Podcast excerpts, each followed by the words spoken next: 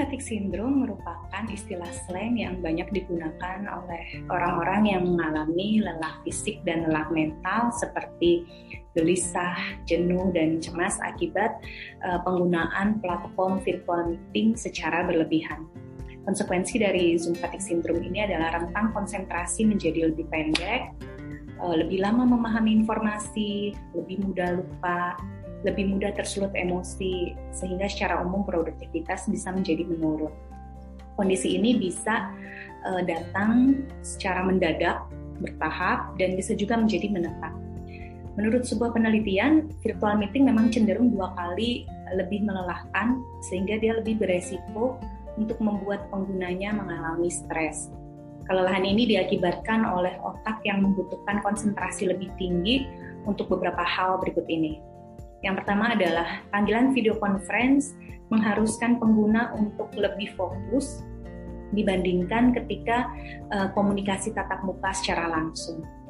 Yang kedua, uh, ada jeda respon di dalam virtual meeting yang apabila di komunikasi tatap muka adalah hal yang biasa, misalnya lawan bicara sedang menarik nafas atau sedang berpikir gitu. Tapi di virtual meeting kita sering kali menjadi uh, berpikiran bahwa lawan sedang kurang fokus. Hal ini uh, sedikit mengganggu konsentrasi kita.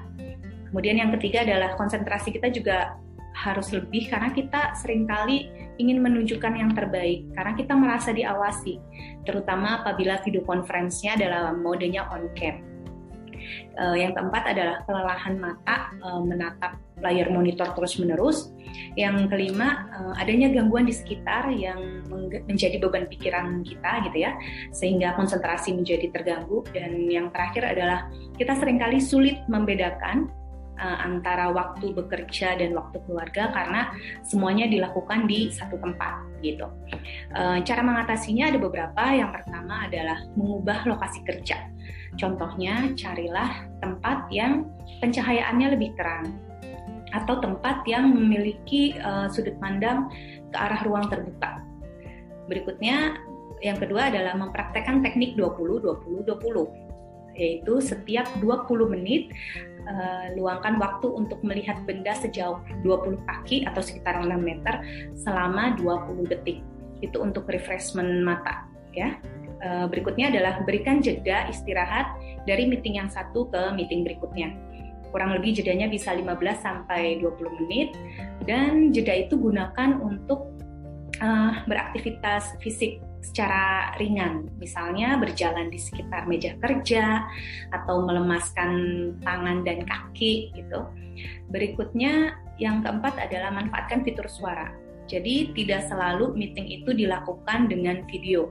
Bisa juga cukup dengan bertelepon atau kalaupun video conference mungkin sesekali kita gunakan mode off cam yang berikutnya adalah berikan fokus hanya kepada pemateri dan materi yang disampaikan. Tidak perlu memberikan fokus untuk hal-hal yang lain seperti penampilan peserta yang lain gitu ya. Jadi eh, fokuskan pada inti dari meeting tersebut.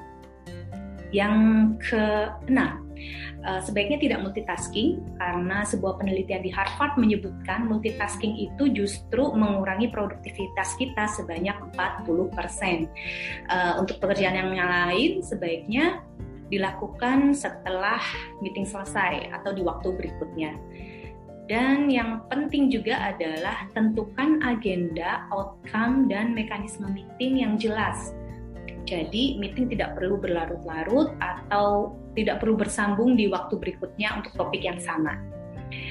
Jadi begitu aja untuk Zoom fatigue syndrome. Last but not least, sahabat Maitra, nikmati aktivitas kerja kalian karena stay happy will make you stay healthy. Sampai jumpa di video berikutnya. Dah.